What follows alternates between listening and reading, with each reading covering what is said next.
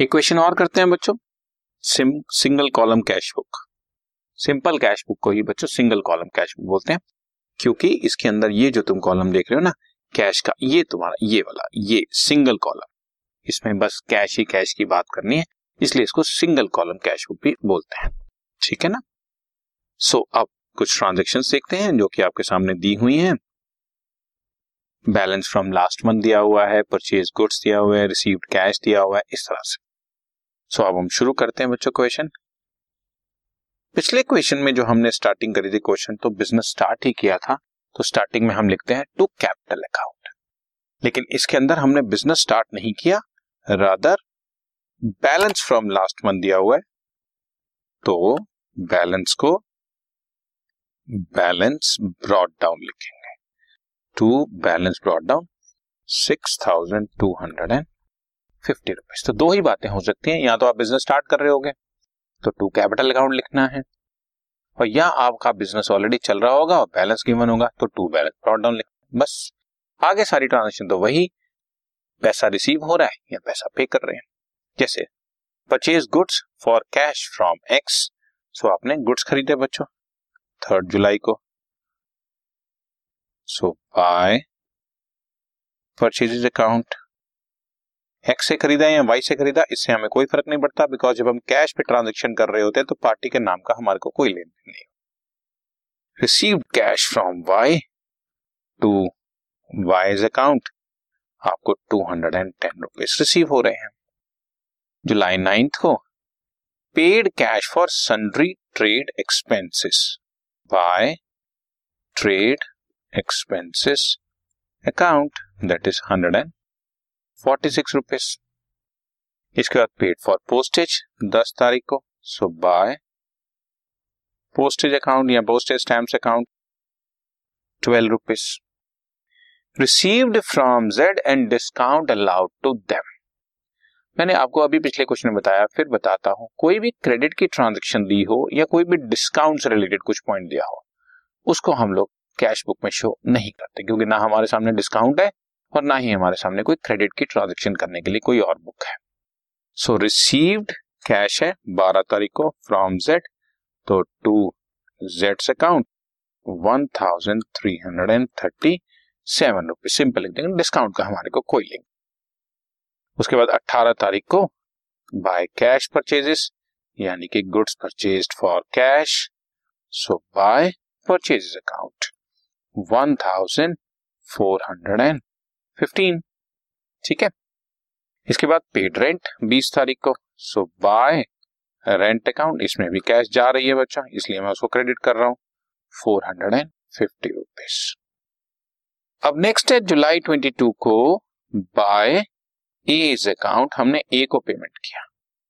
और अब यहाँ पर दिया हुआ है ए का अकाउंट टोटल 250 था, जिसमें से 10 परसेंट हमें डिस्काउंट मिला। ये जो हमने 12 तारीख को ट्रांजेक्शन की थी receive from Z and discount allowed तो वहाँ पर हमने डिस्काउंट को कुछ नहीं किया था, क्योंकि कितना कैश रिसीव हुआ, वो हमें अलग से ही दिया हुआ है। लेकिन जुलाई 22 को हमारे को टोटल अमाउंट गिवन है तो जब भी टोटल गिवन है तो टोटल में से डिस्काउंट को माइनस करूँगा, तभी तो बैलेंस बचेगा ना कि कितना लिया या दिया।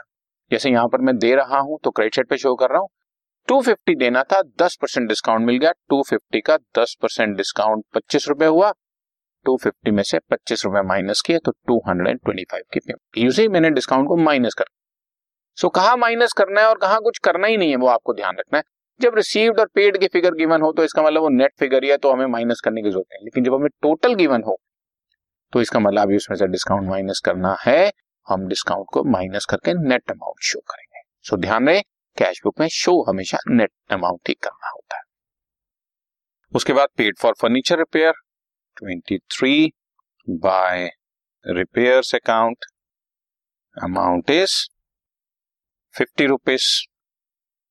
Sold goods for cash to sales account July 26 Co 6 807 rupees 807 rupees paid for printing 28th Co paid for printing किसको दिया? मैंने बताया, कोई मतलब नहीं है।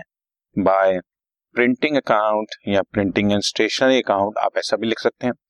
45 देन थर्टियथ को paid for general expenses so by general expenses 26 rupees and thirty first को drew cash for private use हमारे मालिक अपने पर्सनल यूज़ के लिए हंड्रेड रुपीज़ विड्रॉ करके लेकर गए तो ये सारी हमने पेमेंट्स भी शो कर दी रिसीट्स में डेबिट साइड पर शो कर चुका हूँ। इट और पेमेंट्स ये सारी रह गई। बस, अब हम टोटलिंग करेंगे और कॉमन सेंस है। जैसा कि मैंने तुम्हें बताया कि हम लोग हमेशा टोटल डेबिट का ही ज़्यादा होगा बिकॉज़ रिसीट्स डेबिट पर होती हैं। और रिसीट से ज़्यादा पेमेंट मैं कैसे कर सकता हूँ? इसलिए रिसीट साइड का टोटल ज़्यादा होगा। मैंने टोटल करके देखा तो एट थाउज़ेंड 604 आ रहा है और अब इसमें से सारी पेमेंट्स को माइनस करके by balance carried down show करूँगा। ठीक है, सारी पेमेंट्स और पेमेंट्स है सारी। 4250 146 12 1415 450 225 50 45 twenty six hundred so total payment आ गई six seven one nine eight thousand six hundred and four की रिसीट थी माइनस किया one thousand eight hundred and eighty five rupees आपका बैलेंस बच गया। रिसीट्स में से पेमेंट्स को माइनस कर। दिस इज़ कॉल्ड बैलेंसिंग ठीक है ना? बैलेंसिंग तक हमारा क्वेश्चन चलता है और उसके बाद नेक्स्ट मंथ की फ़र्स्ट डेट को इसको रिवर्स साइड पर बैलेंस ब्रॉड डाउन ज़रूर करके शो करना। ये बैलेंसिंग आपने लेजर में भी सीखी ये सेम चीज़ चल रही है। पहले सारी ट्रांजेक्शन लिखते हैं विच इज़ कॉल्ड पोस्टिंग फिर उसके बाद टोटलिंग करते हैं number two step and number three step balancing डाल के, फिर हमारी कैश बुक का काम कंप्लीट होता है। तो ये हमारी सिंपल कैश बुक या सिंगल कॉलम कैश बुक के क्वेश्चन आपको मैंने कराए। ठीक है? इसमें से डिस्काउंट वाली एंट्री भी छोड़नी है और क्रेडिट वाली एंट्री भी कुछ है तो वो भी छोड़नी है। बाकी नॉर्मल, जिस जिसमें कैश आ रहा है, डेबिट जा रहा है तो क्रेडिट करके शो करते हैं। Right?